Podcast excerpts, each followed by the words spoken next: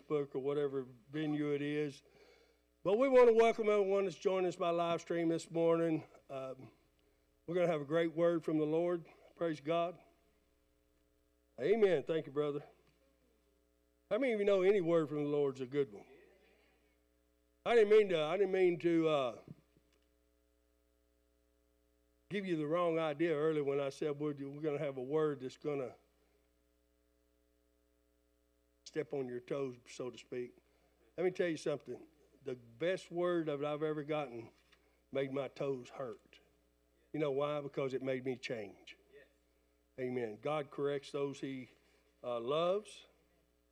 He must because He's corrected me a lot over the last 25 years. Amen. So uh, let's open our Bibles this morning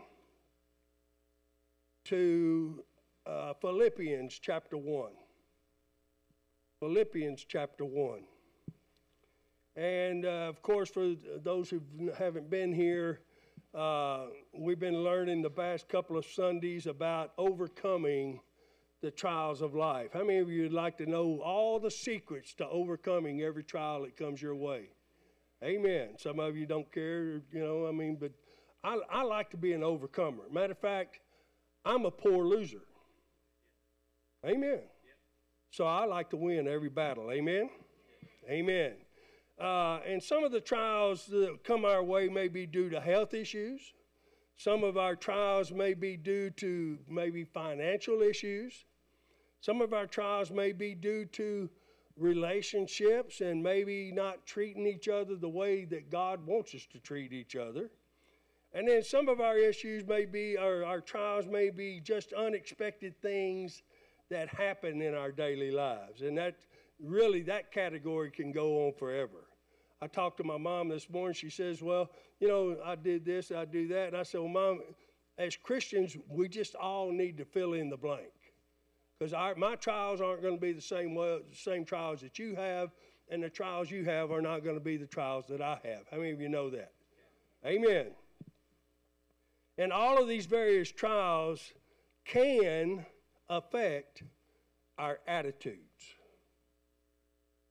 if we allow them to. How many of you would agree with that? That your attitude can be affected by what goes on around you. So this morning, I want us to spend the next few moments, and then after this short teaching, we're going to take communion today, right?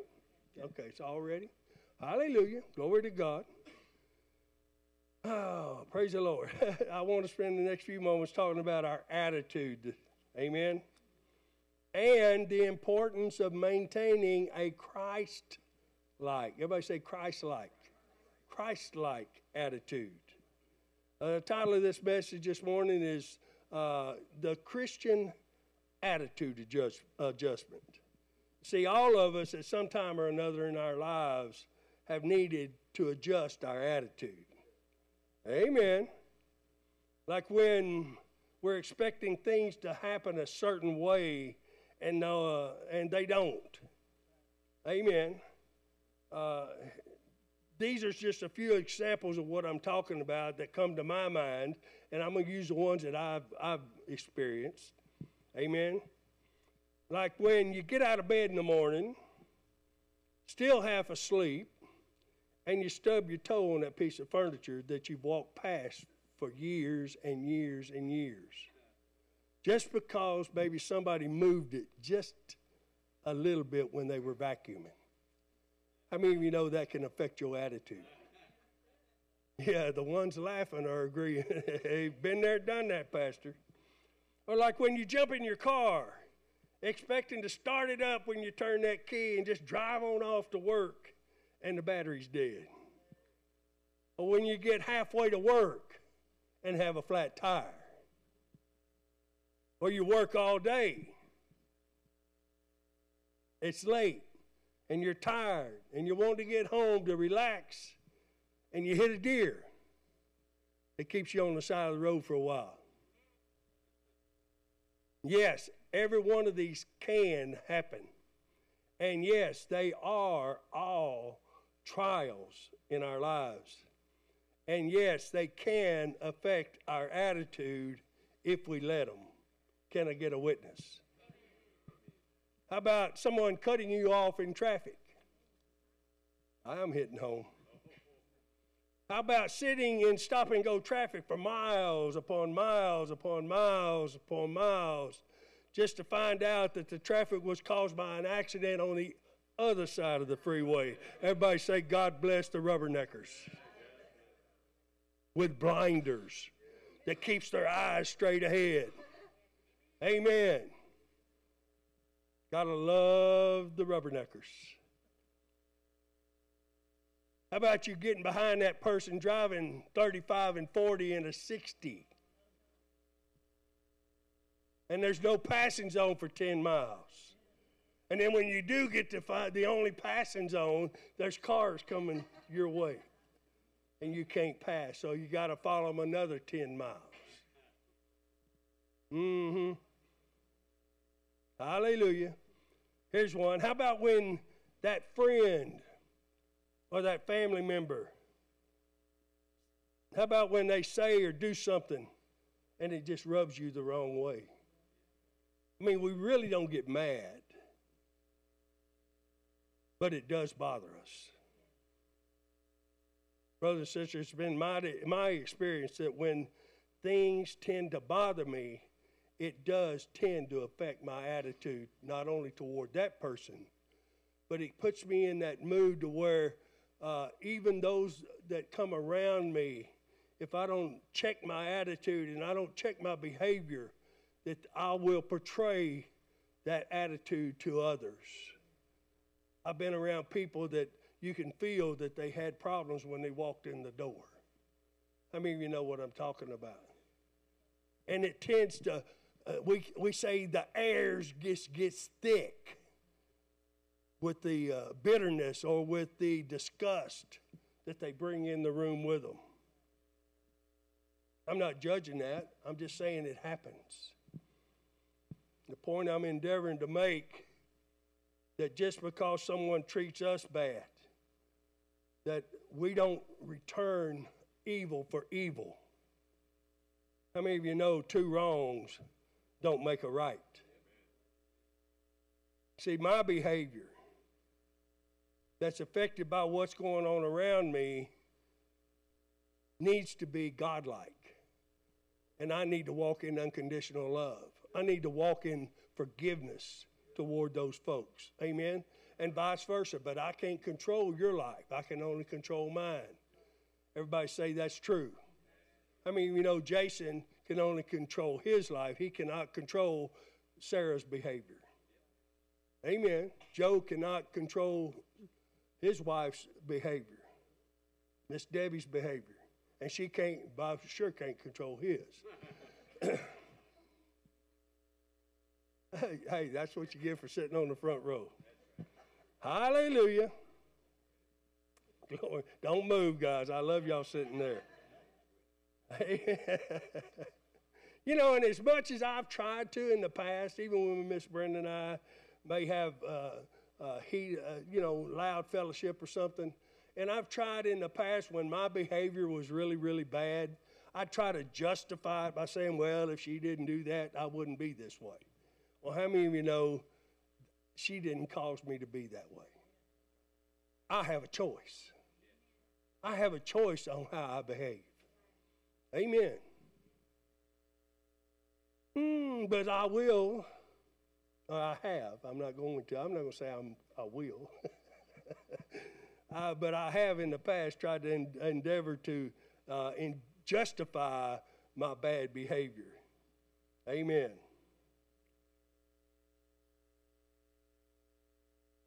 Let me share this with you. And this is really the point I want to make is when our trials of life do come, because they're coming our attitude in that trial is the vital key to us overcoming that trial. I told you last week, if you don't overcome your trial, the devil will bring that trial back to you. I'm not saying I'm calling anybody's spouse the devil. See, the devil, uh, somebody may say something, or somebody may do something to me, but it's the devil that takes that thought and twists it. they may not have meant that at all. Amen. That's why I tell people quit sending messages on just text. Text has no personality, it's just words. And then you leave it up to the person reading those words to whether that person's going to have a bad attitude or a good attitude about it. What happened to the old fashioned dial phone? I'd love to have the dial phones come back where you had to get on the phone and talk to somebody. Amen. That's just me. Yeah, we talked about that, I believe, the other night, man up. I was on a party line too, and that, that'll check your attitude too, buddy. When are them old hags to get off that phone so I can make a call? Back when I was on a party line, I was 17 years old. So anybody over 21 was an old hag or an old man. Amen. I don't know why I went there, but I did. So, what does the Bible say about our Christian attitude? Look at this in Philippians chapter 1, verse 27. Philippians chapter 1, verse 27 says, Only let your what? Conduct. Is it on the board? Yeah, yeah. Only let your conduct, which is really, if you look that up, it's your attitudes and your behavior. Only let your conduct, your attitude, and your behavior be worthy of the gospel of Christ. So that whether I come and see you or am absent, I may hear of your affairs. That you stand fast in one spirit, with one mind, striving together for the faith of the gospel. Now, I don't, I don't, let me bring out to you what Paul's trying to say. He's telling them in the, the church of Philippi, talking to the born again Christians, he says, whether I'm standing there with you or not, See, how many of you know when when your brothers and sisters are around you, you're gonna be you're gonna be all religious, and you're gonna be uh, you know you're not gonna say or do anything wrong. You're gonna be acting right. That's what he's saying here. Just because I'm not there with you, he says, even if I'm not, your attitude and your behavior ought to be Christ-like. We need to notice that this was Brother Paul writing from a prison cell in Rome and he's telling people uh, that it's important to be a born again Christian. That it's important that born again Christians have a different attitude and a different behavioral pattern than everybody else in the world. Can I get an amen?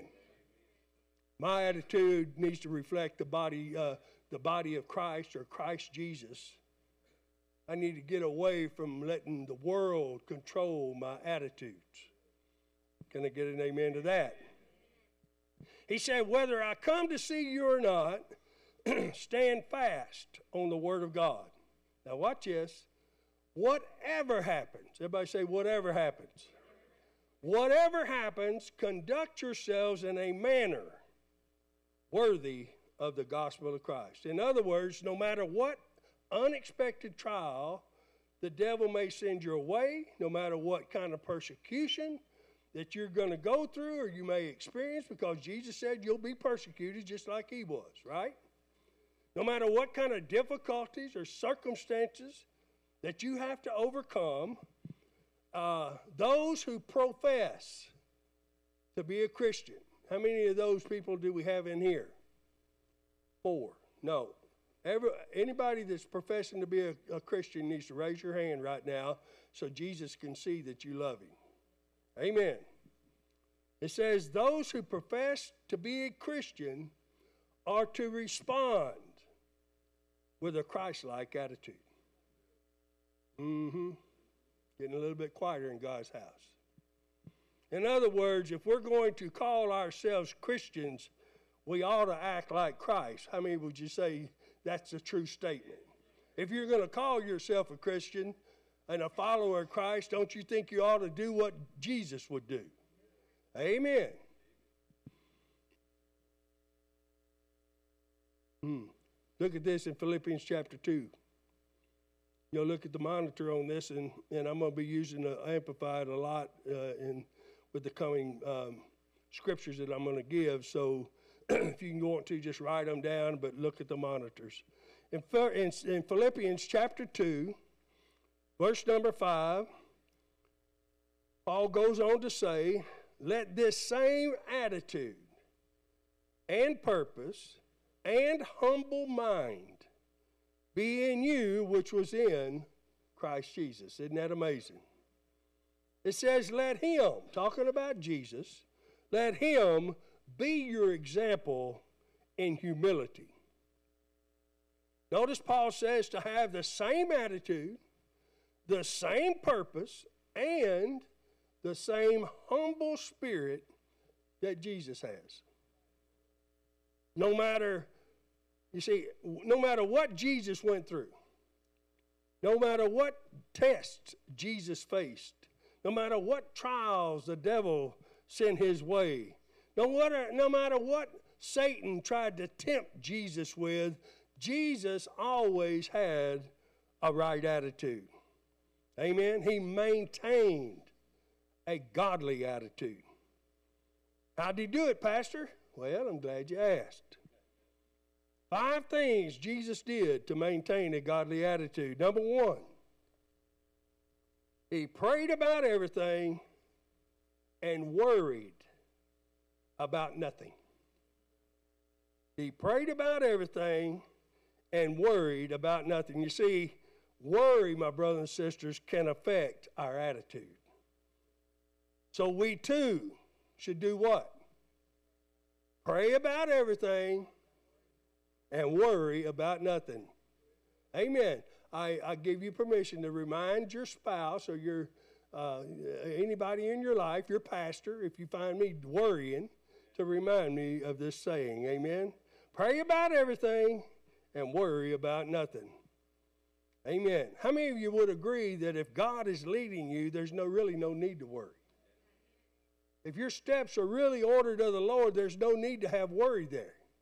And anybody that is worrying, including myself, we're walking outside the steps that Jesus has already ordered for us. Amen. Number two, when Jesus faced trials or persecution, this is important, he never became prideful, nor did he ever become defensive.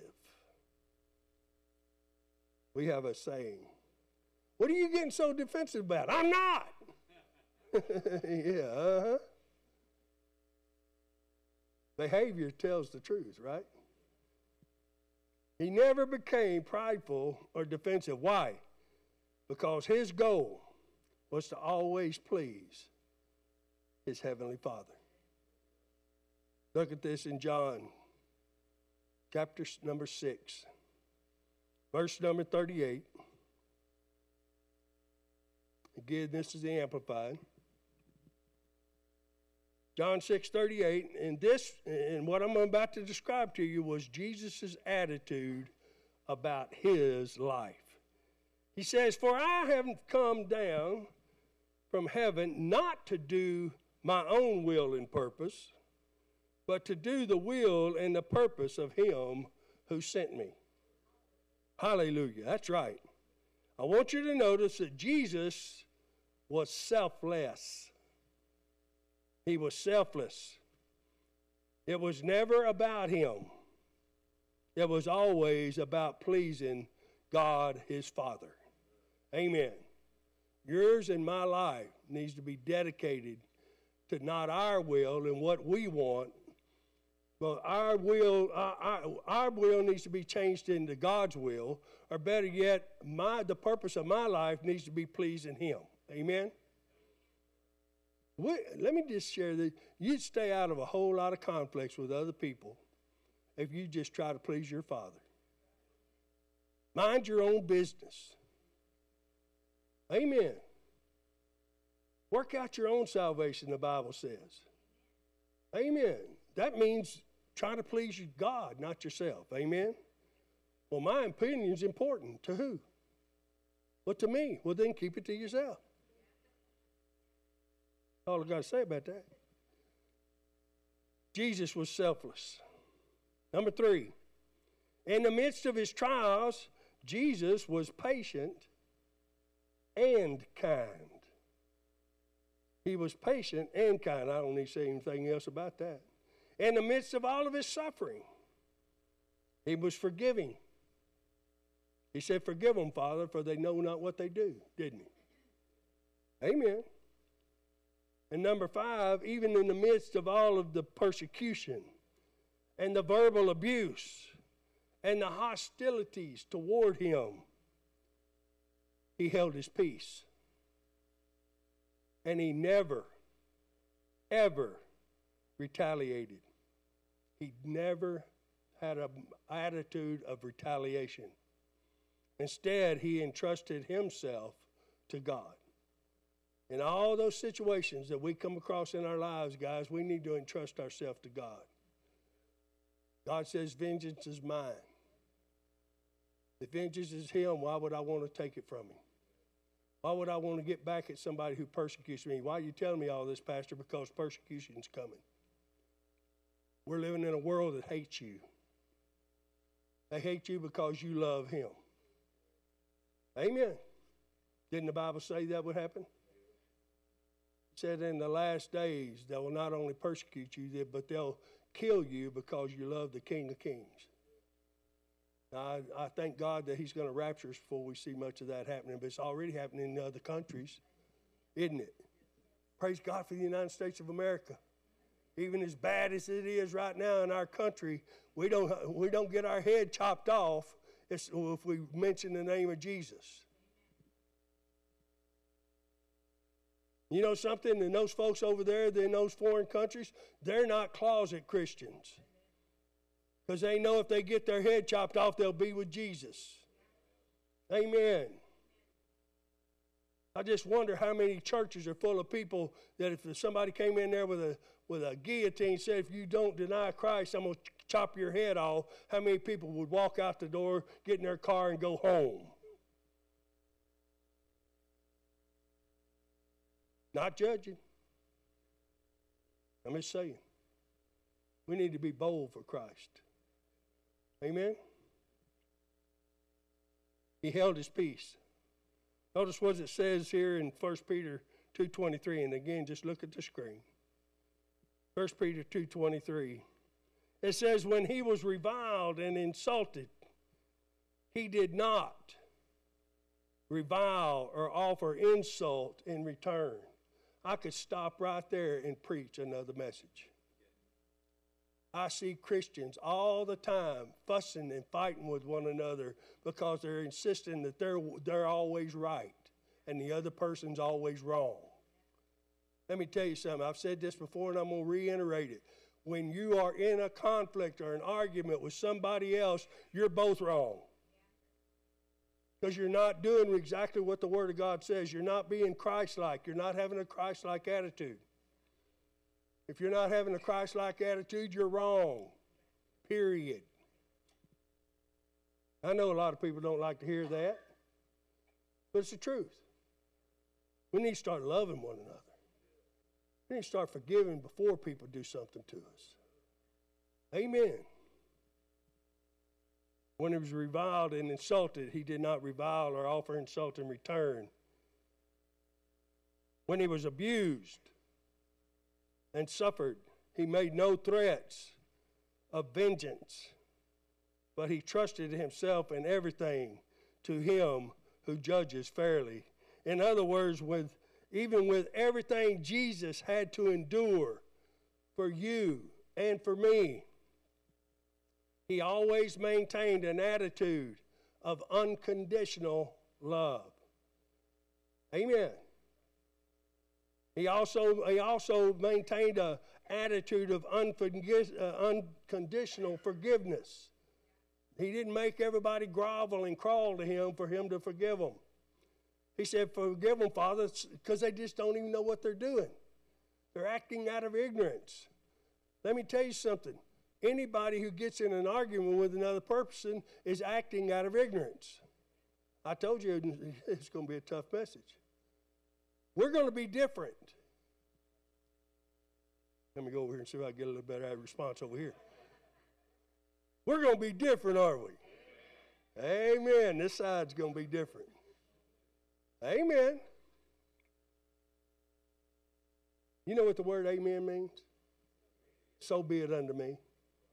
Amen. I'm not trying to get you just to give me accolades or something. I mean, I'm trying to get you to say, that's what I want. I may not be that now, but that's what I want in my life.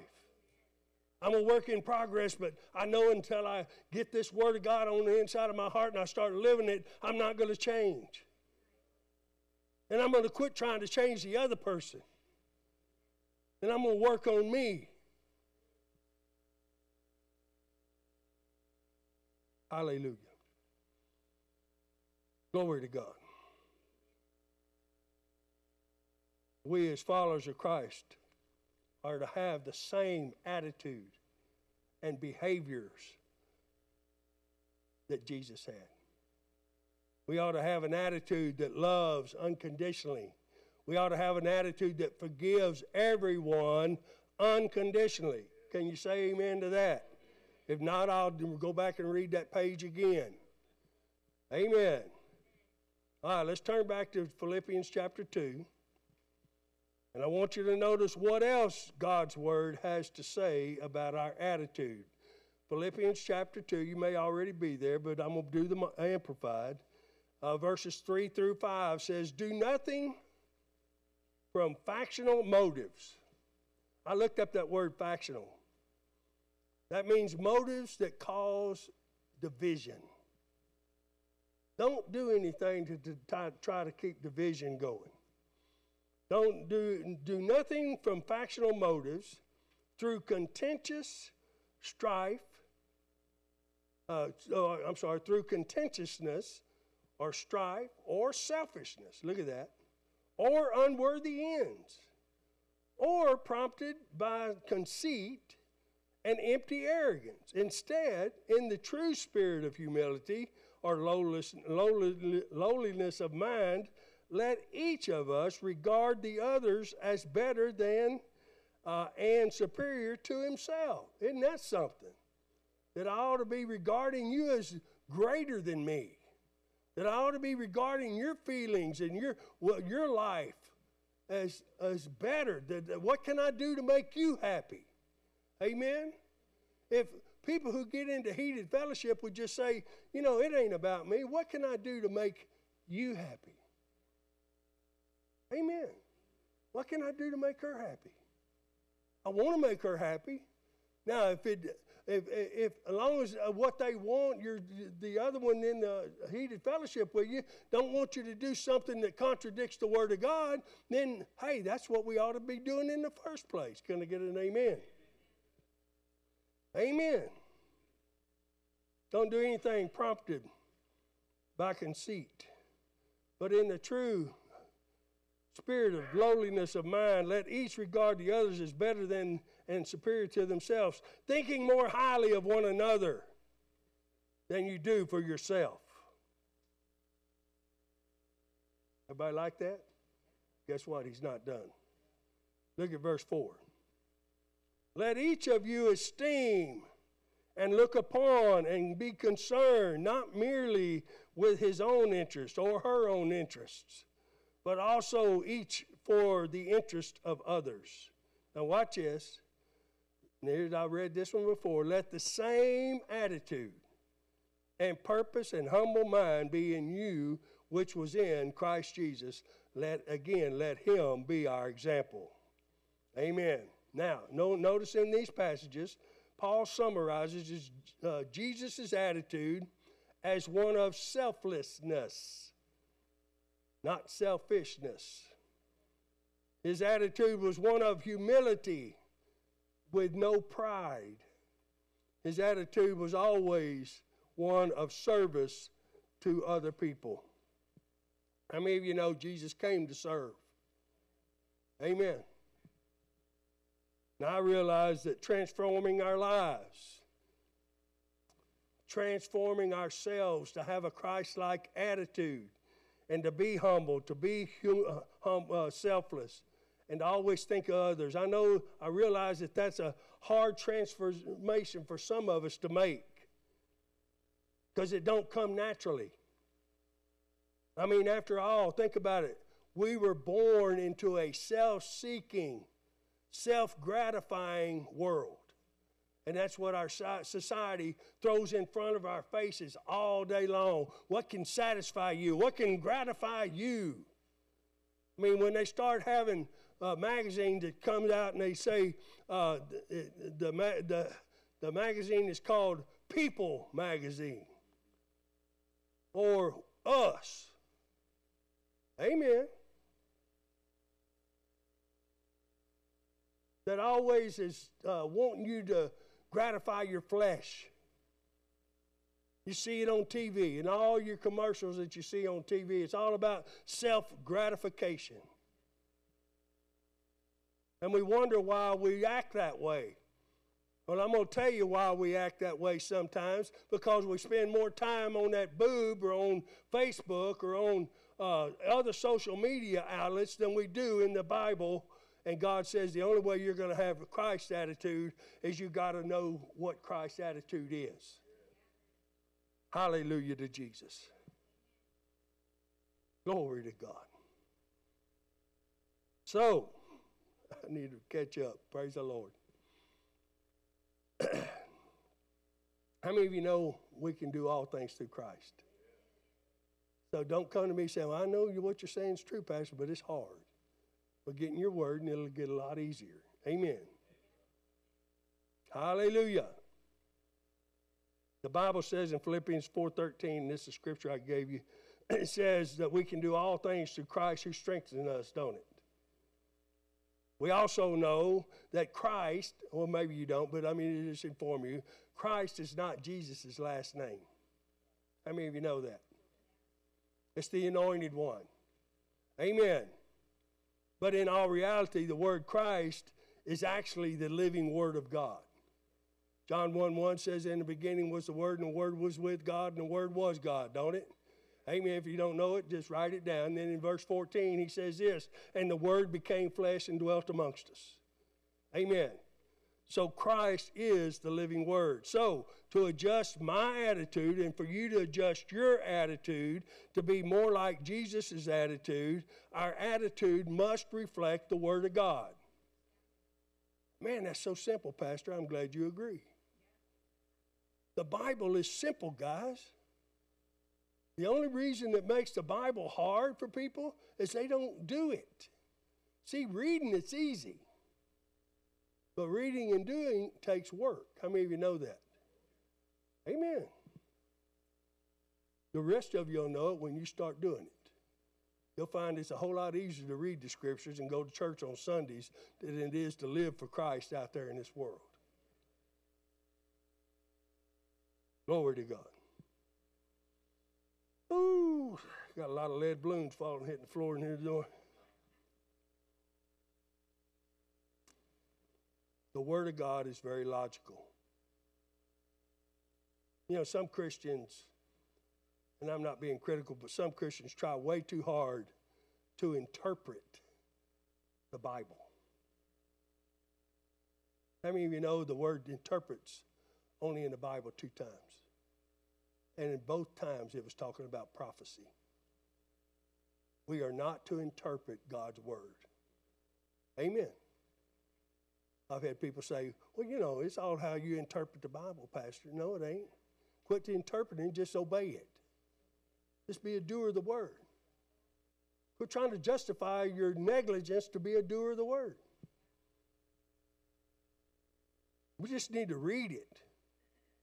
And then when it says something on the scripture, we need, need to do it. You need to make a commitment to your God. I've already made one to my God in Jesus Christ that when He shows me something in the Word, that I'm going to be a doer of that Word.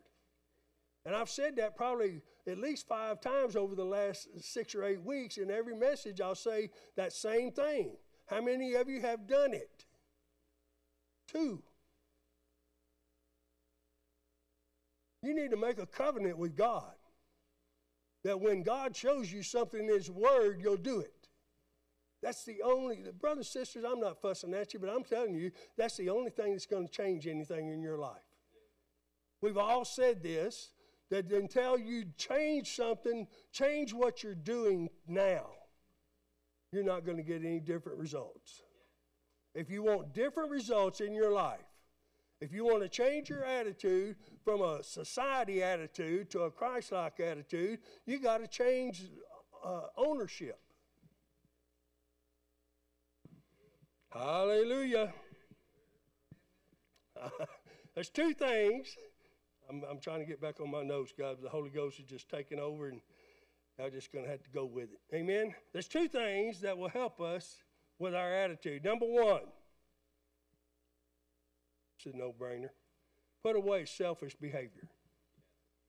Put away selfish behavior. In other words, quit just living for you and get rid of that it's all about me and my feelings and what I want attitude. What I think. The way I believe you ought to be acting. The way the world ought to be acting. What will make me happy. Look at this in Ephesians chapter 4. This talks about getting rid of that, uh, that old attitude.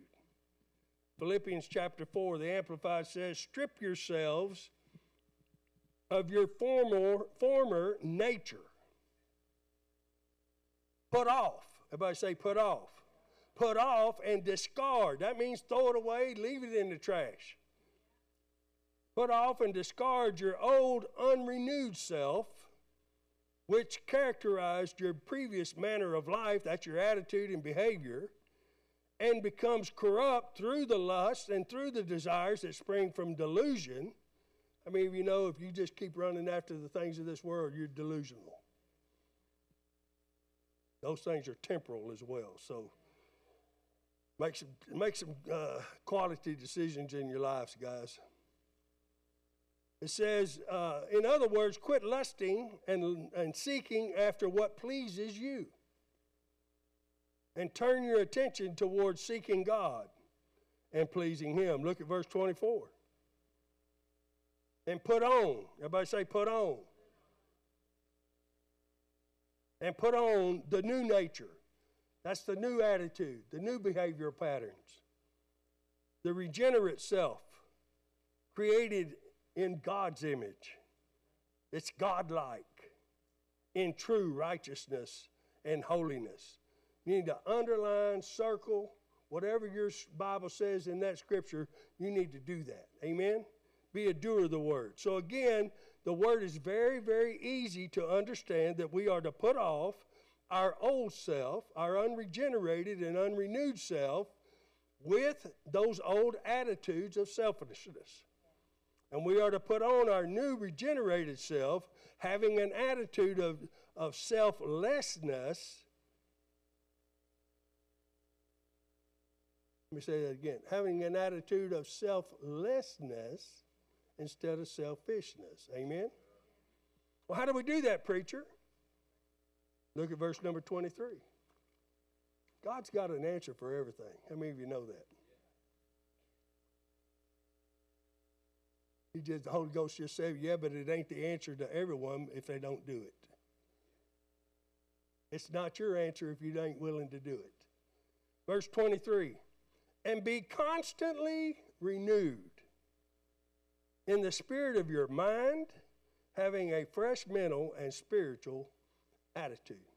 Notice it says, be constantly renewed in the spirit of your mind. In other words, we are to constantly be renewing our mind to the Word of God to that point where it lines up perfectly with God's Word. Amen. Hallelujah.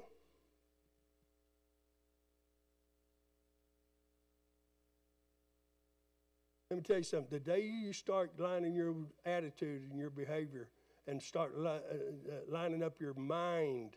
Uh, uh, that's what I want to say. You start lining up your mind with God's Word. That's the day that He can start really working on your attitude. Every situation that we come in contact with from this point on, I want you to think of these scriptures and always adjust your attitude to line up with the Word of God. The second thing we can do to help to have a Christ like attitude, and y'all gonna have to listen quicker because y'all getting me way behind, is walk in love. Walk in love. With who? Everybody say everybody. And make sure it's the God kind of love. Amen? Turn to 1 Corinthians chapter 13. Or just write it down. I got to hurry. Now, verse 4 through 8 describes the Christ like love attitude we are to have. But I'm actually going to start reading in verse number 3. Amen. And as I go through these scriptures, as I tell you many, many times, evaluate yourself. Ask yourself, am I doing what Pastor's saying? Amen? Amen. Even if I dole out all that I have to the poor in providing food, and if I surrender my body to be burned or in order that I may glory, but have not love, God's love in me, I gain nothing. Now, watch this. Love endures long. Love endures long and is patient and kind. Love never is envious nor boils over with jealousy. It is not boastful or vainglorious. It does not display itself haughtily. It is not conceited. It is not arrogant or inflated with pride. It is not rude, unmannerly, and does not act unbecomingly. Love, God's love in us, does not insist on its own rights or its own way, for it is not self seeking. It is not touchy or fretful or resentful. It takes what? No account. It takes no account of the evil done to it, and it pays no attention to a suffered wrong. It does not rejoice at injustice and unrighteousness, but rejoices when right and truth prevail. Love bears up under anything and everything that comes, is ever ready to believe the best of every person. It hope, its hopes are fadeless under all circumstances, and it endures everything without weakening. Verse number eight love uh, never fails. It never fades out or becomes obsolete and never comes to an end. My brothers and sisters, in the midst of every trial, where people don't act the way you think they ought to act. Or they don't say what you think they ought to be saying. Our attitude in those trials will change if we let it. But when we learn to walk in love, the unconditional love of God, God walks with us. And He'll make every situation right.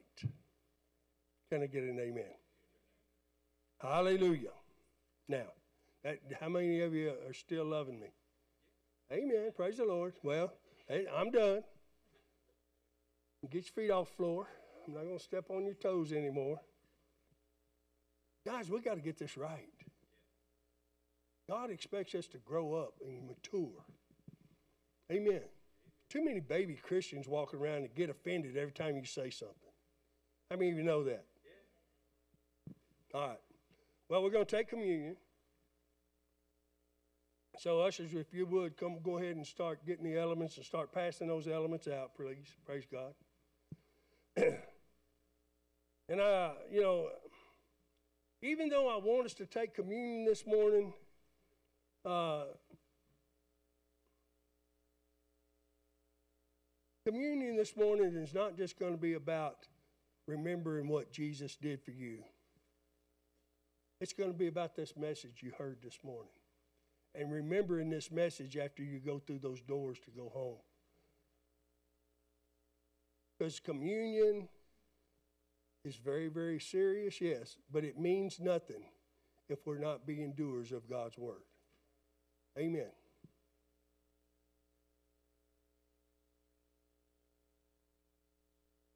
Hmm. We all need to remember what we've learned here today. That when the trials of life do come, or when we find ourselves being persecuted by society, or even when life just doesn't turn out the way we think it ought to, when we find ourselves in the midst of any situation that tests us, we need to display a Christian attitude. Are you with me? Amen. Now, before we take communion together, I want to read from 1 Corinthians chapter 11 verse 27. This is very very important. It's very serious. God is very serious. It's not just about taking eating a cracker and drinking some juice. Amen. He says in verse uh, number 27, chapter 11 of 1 Corinthians, he says, Therefore, whoever eats this bread or drinks this cup of the Lord in an unworthy manner will be guilty of the body and the blood of the Lord. But let a man examine himself, and so let him eat the bread and drink of the cup. For he who eats and drinks in an unworthy manner eats and drinks judgment to himself. Brother Bud. Okay, praise the Lord. Hallelujah. I want a cracker too. says, But let him examine himself, and so let him eat of the bread and uh, drink of the cup. For he who eats and drinks in a manner uh, eats and drinks judgment to himself, oh, in an unworthy manner, drinks judgment to himself, not discerning the Lord's body.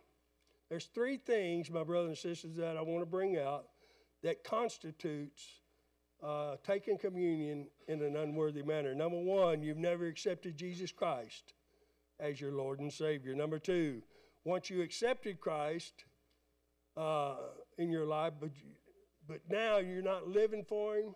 You're, you're uh, wanting to come back to Him, but you've been living in a backslidden state and you need to rededicate your life to Him. Number three, you're saved, but you still have unconfessed sin in your life, and you need to ask God to forgive you of that sin.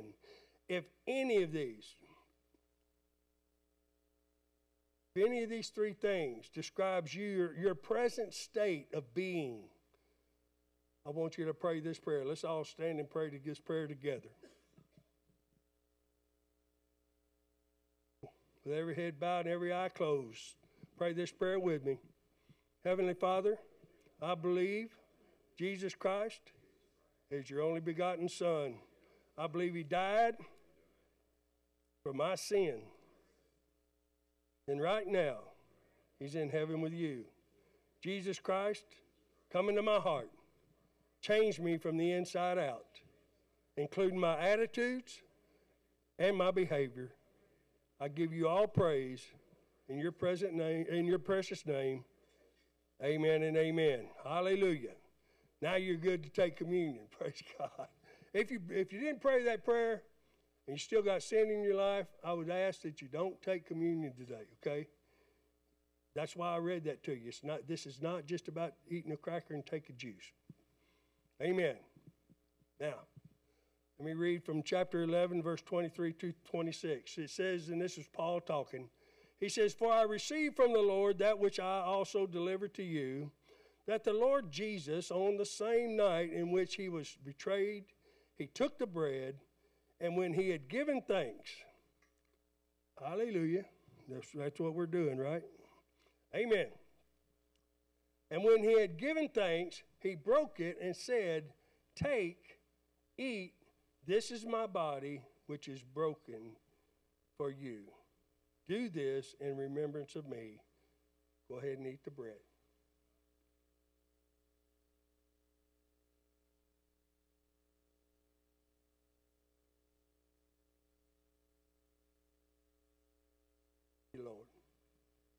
Thank you, Jesus.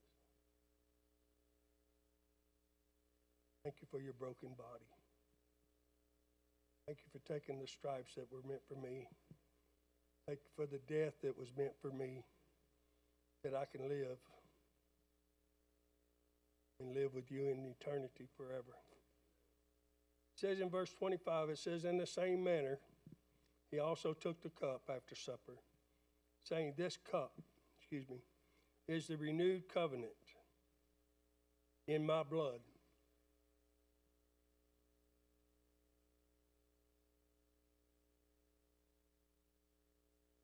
And he said, This do as often as you drink it in remembrance of me.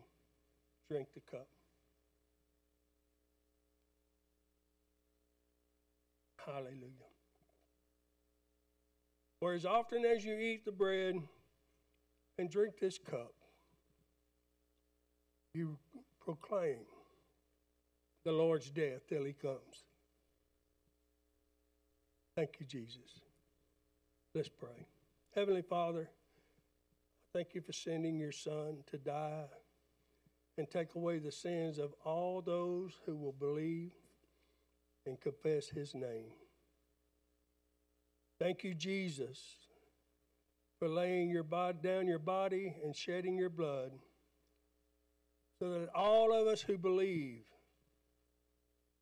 can be with you and live with you not only in this life, but live with you throughout eternity.